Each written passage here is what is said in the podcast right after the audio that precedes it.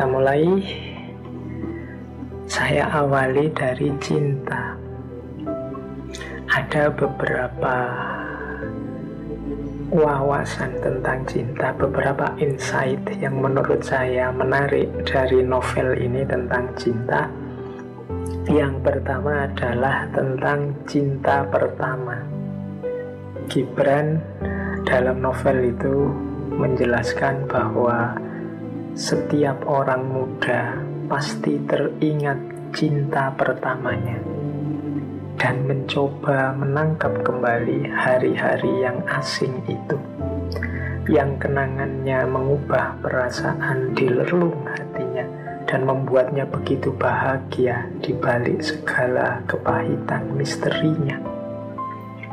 Dalam hidup setiap orang muda pasti ada seorang Selma yang tiba-tiba muncul baginya di hari-hari musim semi kehidupannya dan mengubah kesendiriannya menjadi saat-saat bahagia serta memenuhi keheningan malam-malamnya dengan irama musik. Jadi, ini Gibran mengasumsikan tidak ada orang yang tidak mengalami cinta pertama di masa mudanya. Ya, ini saya tidak perlu menjelaskan. Ayo teman-teman direnungi sendiri. Ayo perjalanan hidupnya selama ini. Siapakah cinta pertamanya teman-teman atau bapak ibu yang mungkin mendengarkan? Pasti punya pasti ada cinta pertama itu.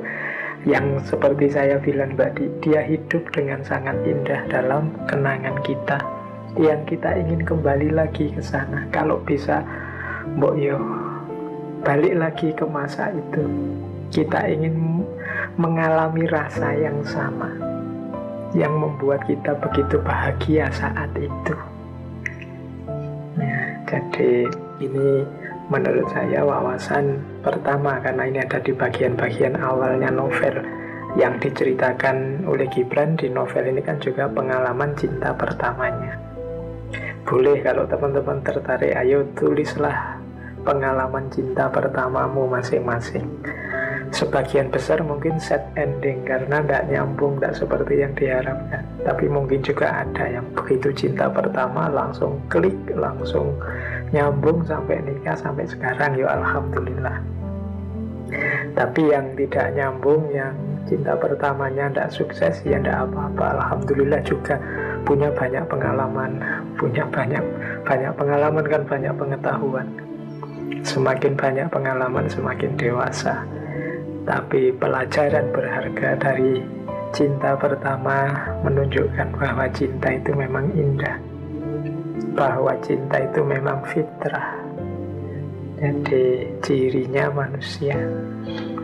Ya mengapa ada yang sukses, mengapa ada yang tidak? Ya karena manusia itu bukan seperti binatang. Kalau binatang ya tertarik, seneng, langsung nyambung, dipaksa. Setelah itu bubar, tidak apa-apa. Tapi manusia ini kan ada norma, ada nilai-nilai indahnya di situ.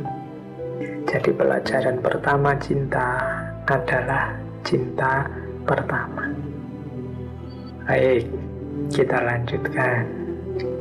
Nah, apa sih indahnya cinta? Kata Gibran, cinta itu adalah daya kehidupan. Di situlah lahirnya makna hidup. Kalimat di novel itu bunyinya begini hidupku adalah sebuah koma hampa bagai kehidupan Adam dalam surga ketika aku melihat Selma berdiri di depanku seperti seberkas cahaya dia adalah hawa dari jantung hatiku yang memenuhinya dengan segala rahasia dan berbagai keajaiban serta membuat aku memahami makna kehidupan. Jadi, kata Gibran, hidupku itu belum titik. Hidupku itu masih koma sebelum ketemu Selma. Sebagaimana Adam yang tidak lengkap hidupnya sebelum ketemu Hawa. Kehadiran Hawa lah yang menyalakan hidup Adam. yang membuat Adam bergairah, bersemangat, punya daya menjalani kehidupan dengan gembira. Kehadiran Hawa lah, kehadiran Selma lah, kan gitu. Hadirnya Selma membuat hidup yang semula koma sekarang titik. Sekarang ada maknanya, bukan hidup yang hampa, bukan hidup yang dijalani otomatis kayak robot, cuma makan tidur, makan tidur dan seterusnya. Tapi hadirnya orang yang dicintai membuat hidup kita punya makna. Nah, jadi teman-teman yang belum ketemu selmanya, belum ketemu hawanya, berarti hidup kalian masih koma.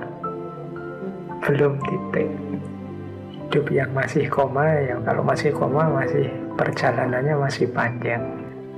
Masih jangan-jangan setelah koma terus masih koma lagi seolah-olah sudah titik tapi ternyata enggak mungkin ya masih titik koma berarti. Pokoknya dia penuh setelah Selma hadir. Setelah Hawa hadir berarti cinta adalah daya dalam kehidupan. Ini pelajaran yang kedua. Jadi pelajaran pertama adalah cinta pertama itu adalah keindahan hidup, kenangan yang tak terlupakan dan hadirnya cinta membuat hidup penuh makna, membuat hidup tidak hanya koma tapi sudah titik. Itu pelajaran kedua. Makanya kalau ada orang bilang alah cinta-cintaan terus hidup ini yo yang penting punya uang, yang penting punya jabatan, yang penting status, yang penting macam-macam. Iya mungkin ya, tapi itu semua masih koma. Titiknya Titik itu berarti puasnya dahaga hati, bahagianya jiwa kita itu kalau sudah bertemu dengan pasangannya. Yo, untuk kesempurnaan relasi dengan pasangan memang kadang butuh uang, kadang butuh status, kadang butuh jabatan, mungkin juga butuh pendidikan yang tinggi, gelar dan lain sebagainya. Tapi yang lain tadi sifatnya hanya koma-koma. Titiknya adalah pasangannya. Adam itu sudah di surga. Nabi Adam itu kan di surga, apa saja ada apa yang dia inginkan ada tapi Nabi Adam masih meminta Hawa kepada Allah karena memang hadirnya Hawa memunculkan daya hidup. Hidup yang tidak sekedar rutinitas yang hampa hidup yang tidak koma tapi hidup yang sudah titik.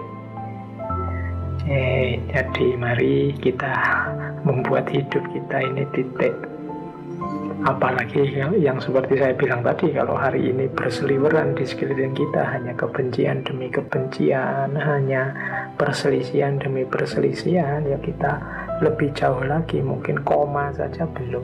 Koma itu kan berhenti sejenak, tapi belum tuntas, belum titik.